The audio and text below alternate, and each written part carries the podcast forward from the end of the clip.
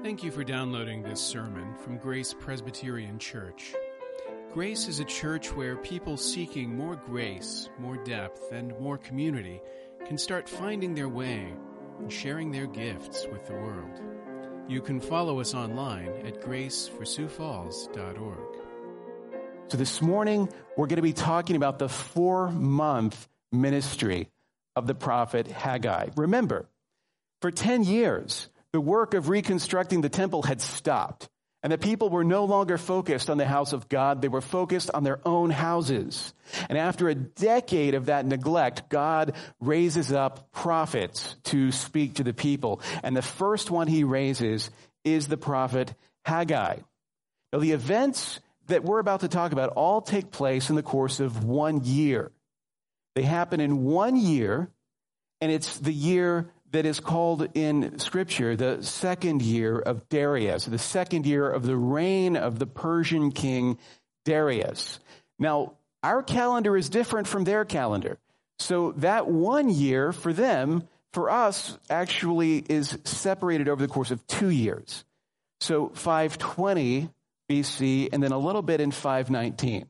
So everything that we're talking about here happened in five twenty from August to December.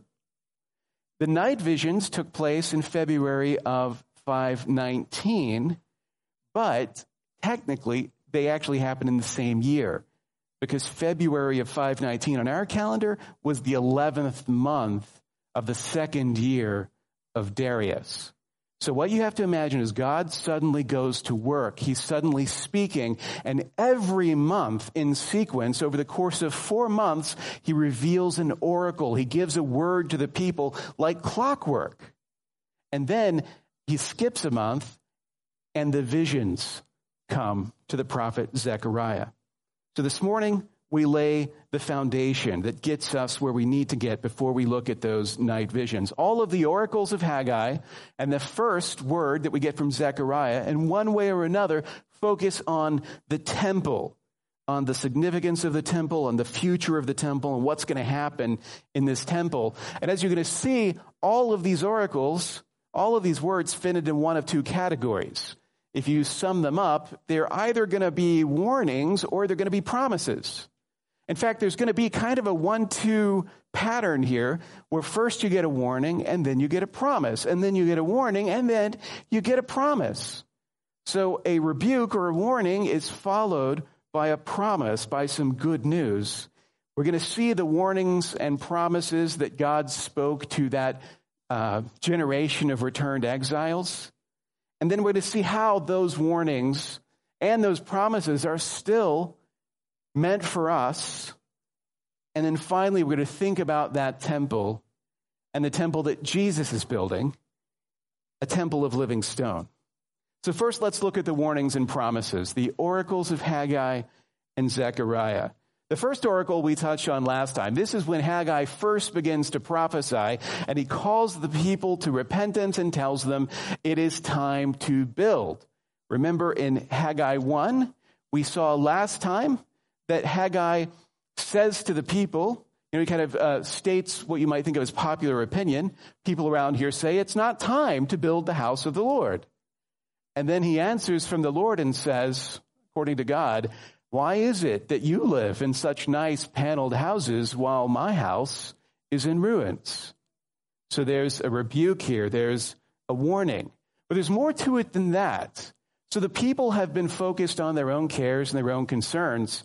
They've been building their own houses instead of building the house of the Lord. But the question is, how's that going? Is that strategy working? Are you receiving blessings by neglecting the house of God and instead focusing on your own? And the answer to that is, is no, you're not. So this word comes from Haggai in August, the sixth month of Darius. And it happens at a time when the people are all gathered together publicly. So on this day, they are gathered together to celebrate a feast or a festival of the new moon, marking the beginning of a new month. So all the people are there. Zerubbabel, the governor, is there. Joshua, the high priest, is there. And at that moment, when all the people are gathered, Haggai gets up and he begins to prophesy to the people. And he points out the fact that their work, their, their effort to build their own kingdoms, it has not worked. We see in Haggai one nine, he says, you looked for much, and behold, it came to little.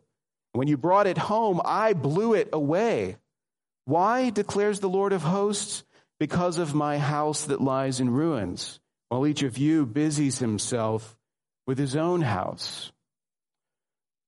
All of the, the, the things that people associate with good blessings, the good harvest, the strong returns, all of those things, despite the fact that people were doing the work, they were not getting the return that they ought to have gotten. And God says, the reason is I'm not letting you have it. I'm not letting your efforts prosper. Like, it comes and I blow it away. I prevent you from benefiting from this futile effort because you're doing this instead of doing what I have called you to do. If you watch the summary video of the, the book of Haggai, one of the points that's made, which is really good, is that this warning that Haggai gives is, is couched in covenantal terms. The blessings that are mentioned are blessings that you receive for keeping covenant with God.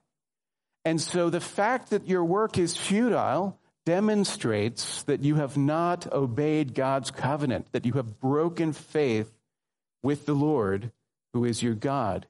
So that's the message of Haggai in his first oracle.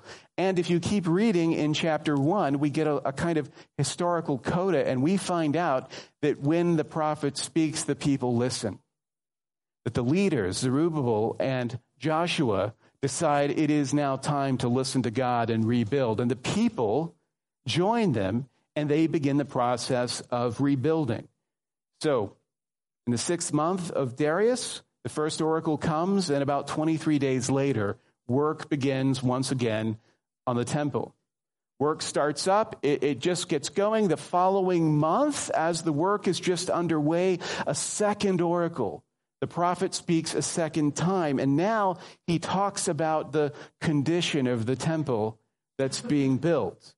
And the context here is interesting as well. So this date that the second oracle comes to, this is in the seventh month of Darius on our October seventeenth, five twenty. That's the last day of the Feast of Tabernacles, or booths, it's sometimes called. So this is a seven-day observance where the people go out and they live in tents the way that they did in the wilderness exile as a way of remembering their deliverance from the wilderness into the land of promise. And as they do this, you can imagine it would have been very poignant, especially to these people, to think about that exiled generation in the days of Joshua, because they too were exiles who had returned into the land of promise. So you might think this festival meant more to them than it could have meant to uh, anyone else, because their situation was so perfectly parallel. And indeed, the words of the oracle parallel the words spoken to Joshua in Joshua chapter one. Just as Joshua was told by God to be strong, now the leaders of the people and the people themselves are told by God to be strong. What's interesting as well about this date is the end of the Feast of Tabernacles is also when Solomon's temple was dedicated. If you go back and you look at First Kings eight or Second Chronicles seven at the accounts of the dedication of Solomon's temple, you'll see that this is when it happens, and that this is followed by a, a, a Shekinah glory, in Hebrew kavod, descends upon the temple, and that glory illustrates, it demonstrates the presence of God in the house of God. So as these people are rebuilding the temple, you better believe they're thinking about the temple that went before. And on this day of all days, they're thinking about the dedication of Solomon's temple as they build this more modest and uh, disappointing temple. And as they think these thoughts, God speaks through the prophet Haggai, and he says, yes, this temple may look modest, but in fact, this temple will be more glorious than the one that preceded it. As, as small and inconsequential as it appears to be to you as you rebuild it today, what I will do in this temple will far surpass the glory of the temple that went before it. He says in Haggai two, six and seven, For thus says the Lord of hosts, yet once more in a little while I will shake the heavens and the earth and the sea and the dry land, and I will shake all nations so that the treasures of all nations shall come in, and I will fill this house with glory, says the Lord of hosts. That passage may sound familiar to you because these are the words. This is the prophecy that the author of Hebrews quotes in Hebrews chapter twelve, which is that glorious chapter about the two mountains. Right? You've not come to, to Zion, or you've not come to Sinai, but to Zion. The chapter that ends by saying our God is a consuming fire. Here the author of Hebrews quotes this promise and says this is still to come. God will do this. He will shake the world. And what that means is once everything is shaken, all that will remain is that which cannot be shaken. And God will give us a kingdom that cannot be shaken. So we heard the warning and then the promise of glory to come. And now something interesting happens. We've had, you know, each month an oracle from Haggai, but now in the third month, a new prophet steps in. God calls a second prophet to reinforce the words of the first. And this is where Zechariah gives his first oracle. And what's interesting about this is Zechariah's first oracle, which is in Zechariah one, one through six, sounds a lot like the word of Haggai. It's also a kind of um, warning slash promise to the people. Now, if you keep reading in Zechariah, what comes after sounds very different. Zechariah, as a prophet, is going to get these, the, these wonderful visions. But for now, in this four-month period, God is speaking very directly through these rebukes and these challenges to his people. And the prophet Zechariah, as he speaks to the people, says in verse three, this is the word of the Lord, return to me and I will return to you. Return to me and I will return to you, which are ironic words to speak to people who have literally already returned.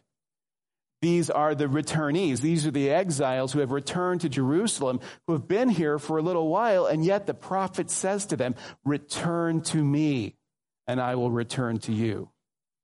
They must have wondered at words like that because hadn't they already returned? But there's a difference between returning to Jerusalem and returning to the Lord.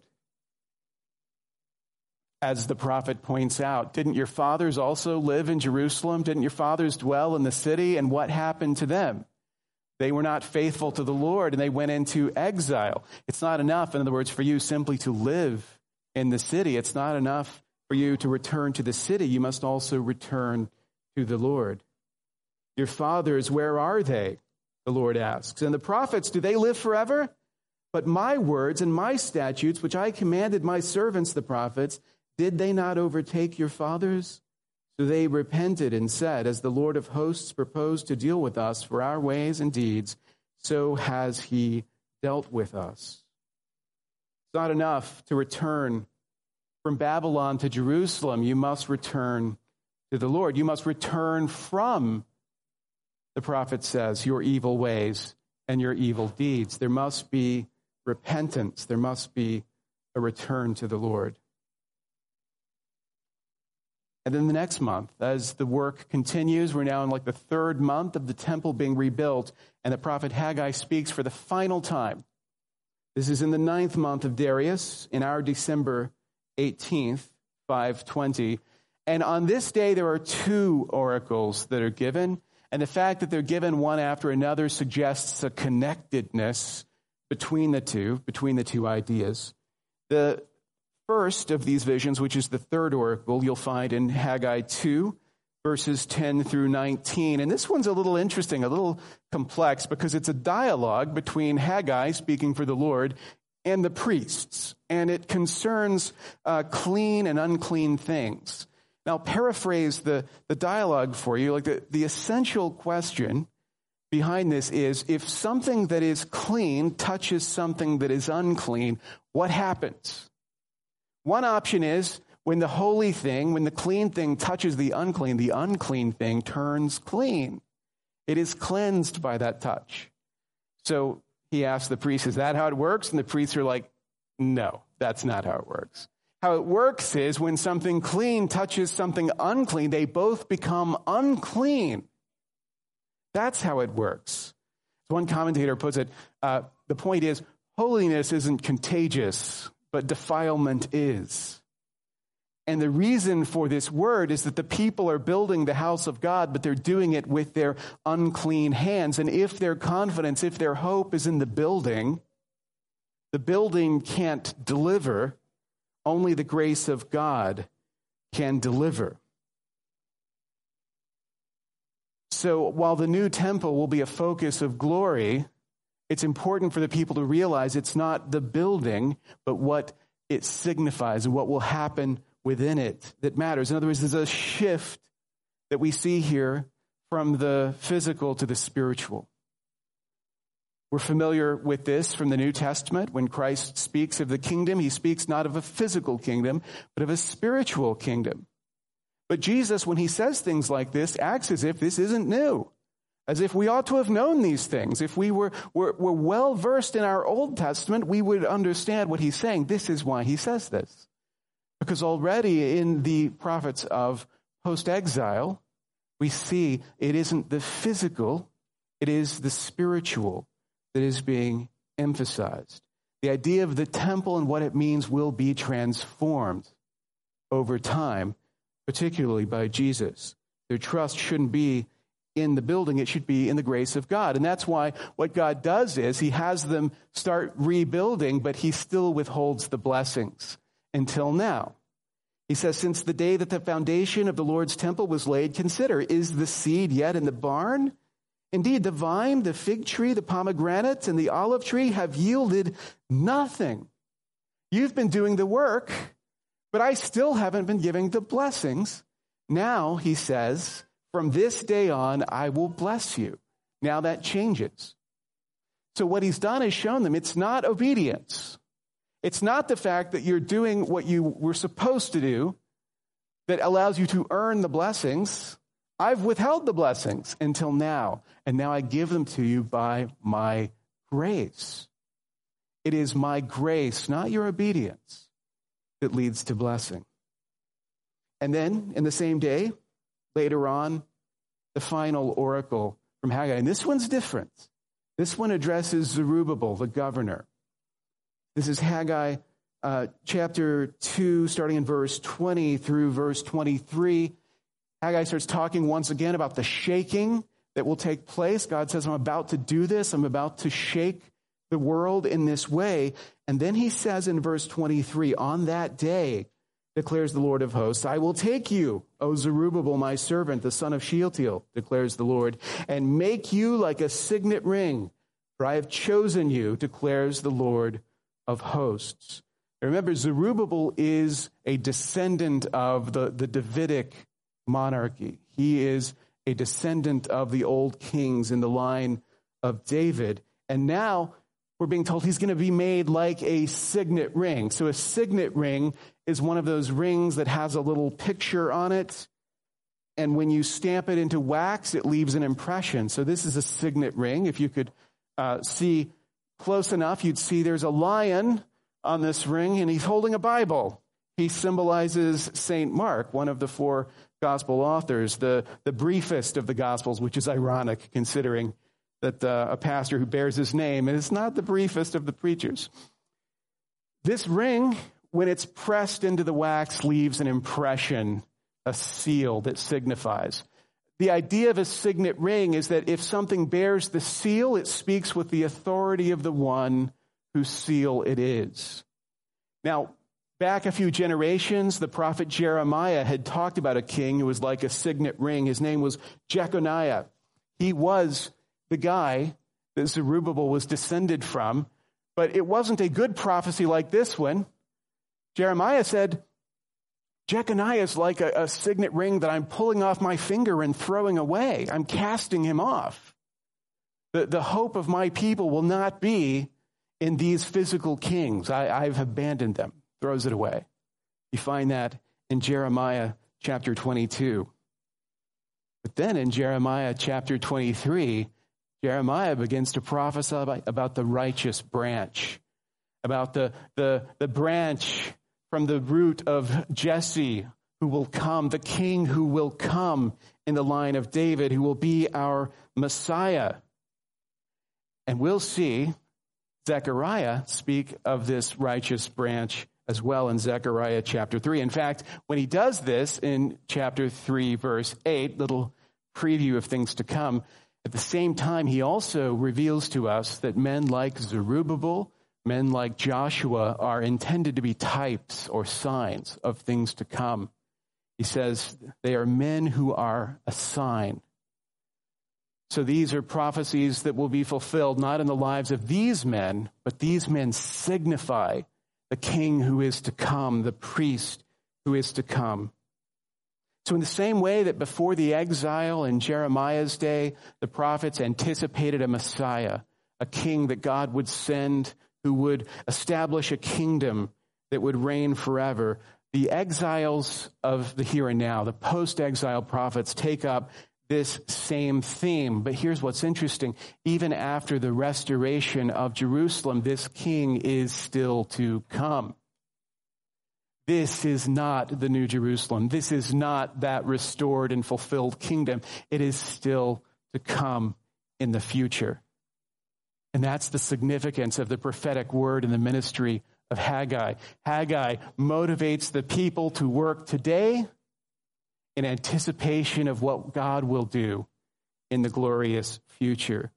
And these warnings and promises are as much for us as they are for them, because we continue to wait for that shaking of all things, when that unshakable kingdom of Jesus Christ will be given to us.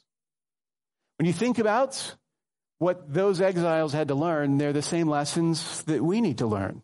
Like they returned to the land, but they didn't return to the Lord. They thought it was enough to just go through the motions. They thought it was enough to just be in the right geography. But it wasn't. It wasn't. They had to turn from their evil ways and return to the Lord. Not only that, but God made a promise to them. They had to return to him, but God promised, I will return. And when I return, I will make the temple glorious. God promised to them a glory that far surpassed what they had experienced. When they were judging the events of their day, and they were, they were saying things aren't as good as they used to be, God said things are going to be better than they've ever been. Just wait and see. God pointed them to that future hope, and he points us that future hope as well. They received a warning that there could be no restoration without repentance from the heart and God's unmerited grace. That if they wanted to see all of the ruin restored, that couldn't happen without repentance from the heart. That couldn't happen without the grace of God. And we too must understand that same thing. There can be no restoration. There can be no making of a better world without repentance, without a turning to God, without God's unmerited favor on us. And then they were given a promise, a glorious promise that motivated everything, that gave them something to hold on to, that gave them a hope to look forward to. God told them that his chosen king would reign from the temple, that from this place that their humble hands were building, a king would come who would reign. A king would come who would redeem all things. This gave them hope to build. This gave them a reason to build. And it's what we have to remember as well. When the prophet Haggai started speaking to the people, you know what he said to them? You know how he got their attention? What he encouraged them to do? He didn't come to them and say, hey, hey, look to Jesus. He came to them and said, consider your ways. Consider your ways. You have all this disappointment and frustration, all these unfulfilled dreams, but consider your ways.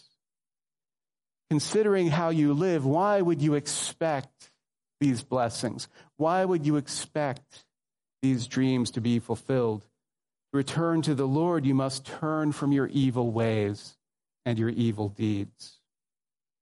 But even so, although there was a call to obedience here, at the same time, and this is important to remember, Obedience was never the, the direct source of blessing. God didn't establish a kind of quid pro quo where if you serve me, I'll serve you. If you want good things, you do good things for God, and God will take care of you, that sort of thing. Always it was clear obedience was required, but blessings flow from grace, not from merit.